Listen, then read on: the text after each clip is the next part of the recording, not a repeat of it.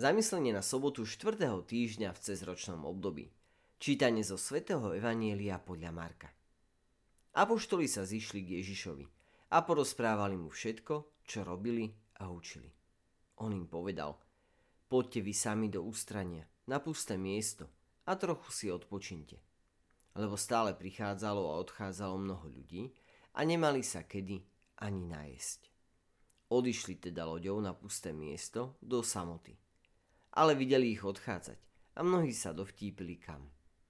Pešo sa ta zbehli zo všetkých miest a predstihli ich. Keď vystúpil a videl veľký zástup, zľutoval sa nad nimi, lebo boli ako ovce bez pastiera. A začal ich učiť mnohým veciam. Evangelium dnes predstavuje situáciu, ktorá je veľmi reálna a známa i nám v dnešnej dobe. Apoštoli sú prepracovaní, lebo stále prichádzalo a odchádzalo toľko ľudí, že nemali dokonca ani čas sa najesť. Pomerne často čelíme rovnakému druhu stresu aj my. Naša práca spotrebuje značnú časť našej energie. Taktiež rodina, v ktorej sa každý člen usiluje o našu lásku. Ďalšie aktivity, ktorým sa venujeme a ktoré nám prinášajú dobre a zároveň sú prospešné pre iných. Možno dostávame veľa ponúk a vidíme potreby, ale mali by sme si priznať, že naozaj nemôžeme robiť všetko, čo by sme chceli. Naše telo, naša hlava i myseľ, i naše srdce majú potrebu odpočívať, podobne ako apoštoli. Prišli k svojmu majstrovi a ten im, vidiac ich námahy a únavu, povedal Poďte vy sami do ústrania, na pusté miesto a trochu si odpočinte.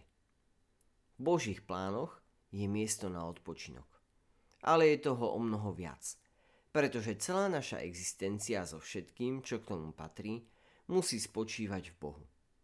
Úzkostlivý svetec, svätý Augustín, tvrdil Stvoril si nás pre seba a naše srdce je nespokojné, kým nespočinie pri Tebe, Bože. Boží odpočinok je totiž tvorivý.